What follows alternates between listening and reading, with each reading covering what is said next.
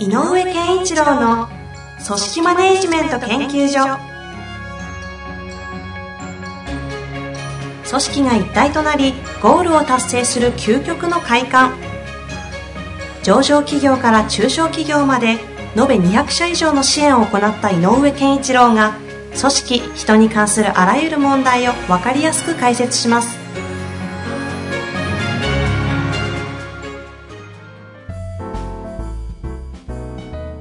こんにちは、遠藤和樹です。井上健一郎の組織マネジメント研究所。井上さん本日もよろしくお願いいたします。よろしくお願いします。えー、今日も質問来ております。はい。ご紹介しますね。はいよろしいでしょうか？はい。はい。では行きます。最近なんかですね、似たような質問というか、うんこう、現場で起きているような質問が非常に多くて、面白いんですが、今日もちょっと似ております。はい。えー毎日30分ほど微妙に残業する社員がいます。うん毎日30分の残業であれば仕事の効率性を高めることでやらなくて済む気がしています。はい。怠惰が理由だとしか私は思えません。はい。何と指摘すればよいのでしょうか？というご質問ですね。あのーこの30分の残業が何にやっぱり影響してるのかっていうのはちょっと考えなきゃいけないんで、うんうん。えっ、と、例えばよくある30分以内は、えっ、と、なんか残業が発生しないとかね。あ残業代。うん、あの、はいはい15分刻みのところもあったりするけど、ええそうですね。30大きく言うと30分刻みだったりする場合もなくはないので、うんうんその残業代が発生している30分なのかどうかもちょっとポイントとしてはまあ確かにまあでもそれを言ってもしょうがないので、うんうんこの方がなんで30分やることにその残業の問題がなかったとしたらにしましょうかね仮その残業代がもらえるからやってるわけではないとという前したら提でいくと、と30分についてはい。どう思ってるのかっていうのはすごく重要かな。この残業している30分をどどう見てんのか。どう捉えてるのかのあの理由として怠惰だからじゃないかって思ってるんだけど。この方はねそうですねんでも30分やるのって、30分ぐらいだったら、切り上げられるでしょう。うまく効率的にやれば。って思っているのか、う、うんうん、どうかね。で、僕だったら、えっと、その残業代が発生してないという感覚で言えば、なんか30分ぐらいって、あんまりとやかく言う時間じゃないような気もしている。うんだから僕だったら放っておくかもしれない。うんうん。あその人のペースかもしれない。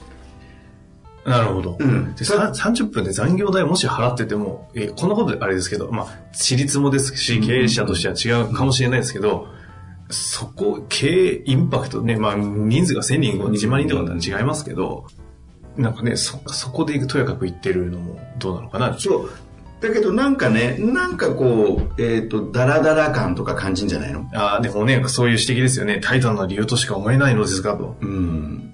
でもね、よく考えてみると、あ、そうか、終わったかって言って、片付け始めて、うんちょっと最後残ったやつ処理してたら30分ぐらいって必ず。経ちますねでしょ？だから、なんかこう、えっ、と、カットアウト、ベシってここで終わるっていうよりは、ふーっとフェードアウトするんだとしたら、うんうんで、会社としてそれが雰囲気が悪いよと。うんうん言うんだったら、30分前に予例ならしいんだよねって感じ。あえ例えばねその30分がフェードアウトの時間だとしたらよ。あ。うんうん。でも、まあ、とは言いながら、そんなに、その人のペースだとしたら、それはそれでもいいんじゃないと思うんだけど、なんか、効率が悪いなとかって言うんだったら、同時に、なんで30分いつも延長するの？って、うん僕だったら普通に聞くかな。何やってんの？あの、この方の質問、まさに、何と指摘すればよいのでしょうかというところなんで、井上さんなら普通に聞く。うん。え、何してんの？だからいつもなんか30分ぐらいさ、あの、最後終わるのにかかってるけど、何してんの？って聞くね。それは、やめろよっていう意味ではなくて、うん。何してんの？って。純粋な好奇心ぐらいの。そう、それとか、えっと、なんか、それで保ってるものがあんのかとかね、うんペースとか。うんうん。うん、わかんない。で、むから聞いて、でも、で、30分ぐらいになったら、いや、むしろ、もしね、この人がその、なんかダラダラっとした感じがあるんだったら、もったいなくないのって、んうんちょっと頑張って30分なら短くできるでしょうと。うんとっとと定時で帰った方がいいんじゃないっていうふうにアドバイスするかもしれない。ああ。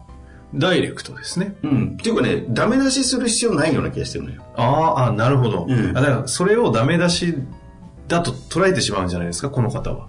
ああ、そうかそうかそうか。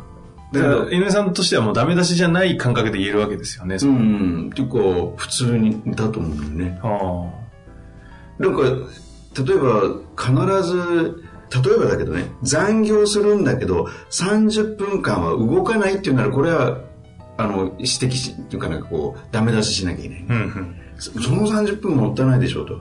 毎日あなた1時間半ぐらいの残業するけど、最初の30分間は必ず休憩に行くよねと。はいはいはいはい。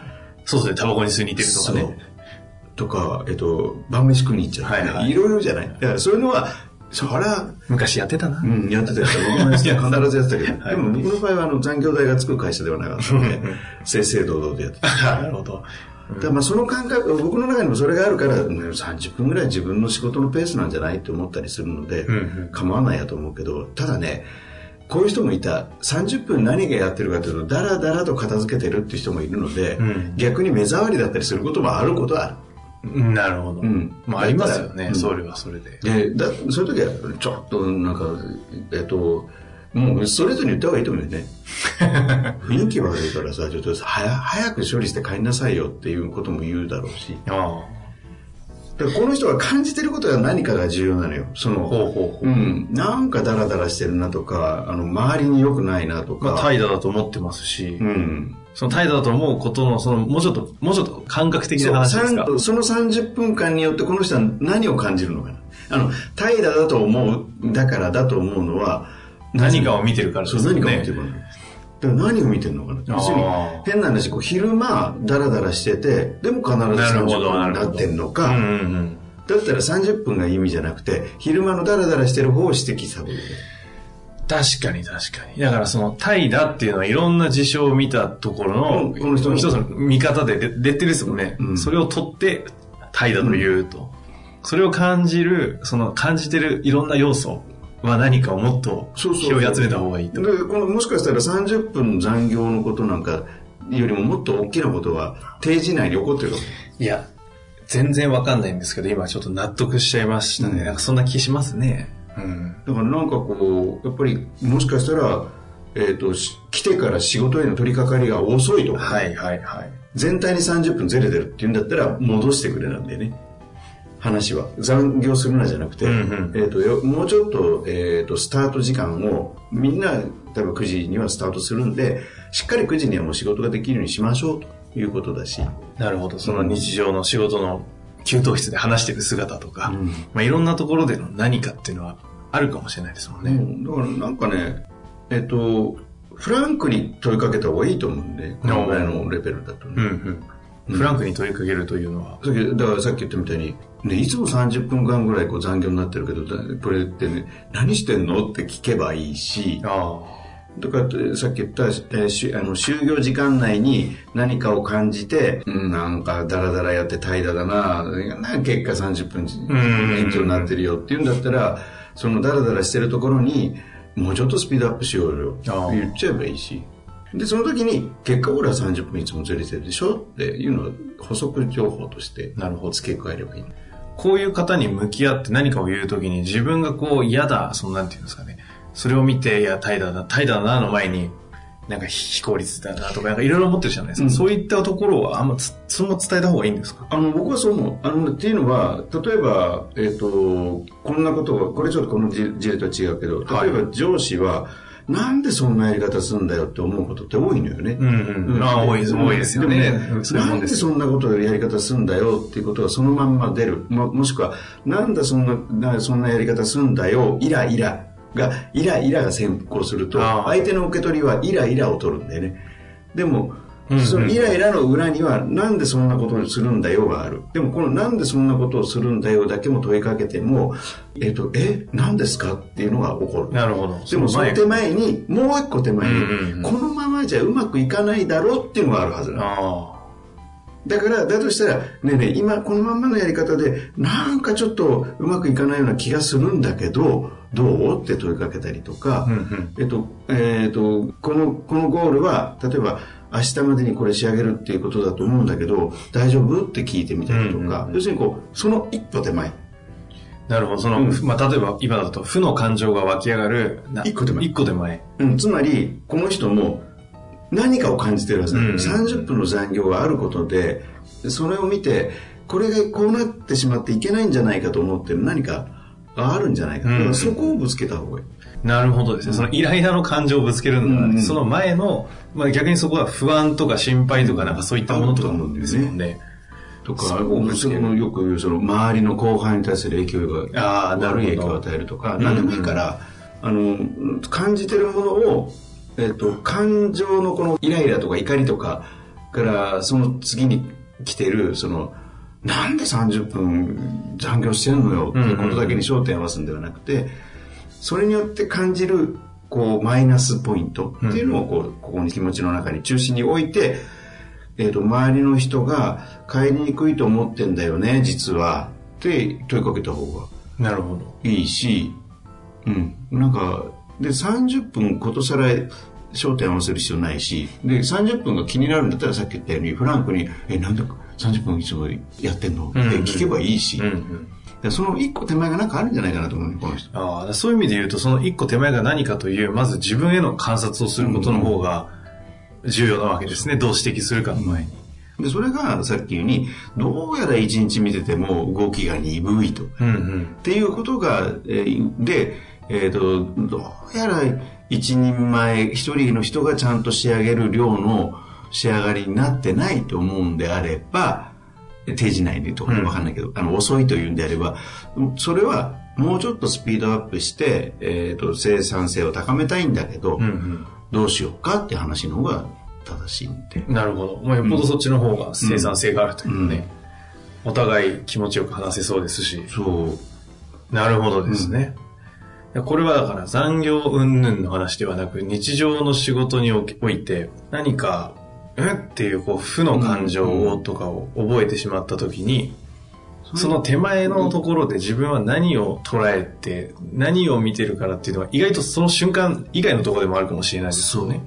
だから、よ、良かれと思って、で良くしたいとか、もっと良くなった方がいいという全体のことに対して、えーこの目の前にそういう行動をしてる人も、もっとこうややってくれたらいいのにという、ある種のこう、理想像があると思うので、うんうんそういかないよ、このままじゃと思ってるところまで掘り下げてほしいね。なるほど。まあ、散り積もった、あの、夫婦の関係みたいですね。あるとこポンって出たけど、実は言い合いことはもっと過去のところとかの話だったりとか。なんか、なんか最近肩が凝るんだけど、っておじゃあ駅前のマッサージ屋できたから行ってこいよじゃなくて、私は子育てに大変なんですというメッセージを受け取ろうと。うん結局そういう人間のなんかコミュニケーションのところにうん行きそうですね。なるほど。まあでも非常にズバリ回答というか、起きた感情のその一歩手前を見ると。いうところをぜひトライしていただいて、はい他の仕事にもいろいろ使えると思いますので、はい活用していただきたいですね。本日もありがとうございました。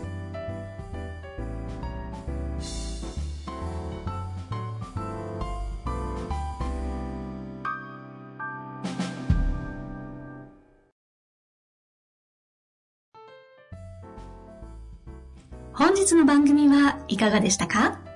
番組では井上健一郎への質問を受け付けております。ウェブ検索で人事明快と入力し、検索結果に出てくるオフィシャルウェブサイトにアクセス。その中のポッドキャストのバナーから質問フォームにご入力ください。また、オフィシャルウェブサイトでは無料メルマガや無料動画も配信中です。ぜひ遊びに来てくださいね。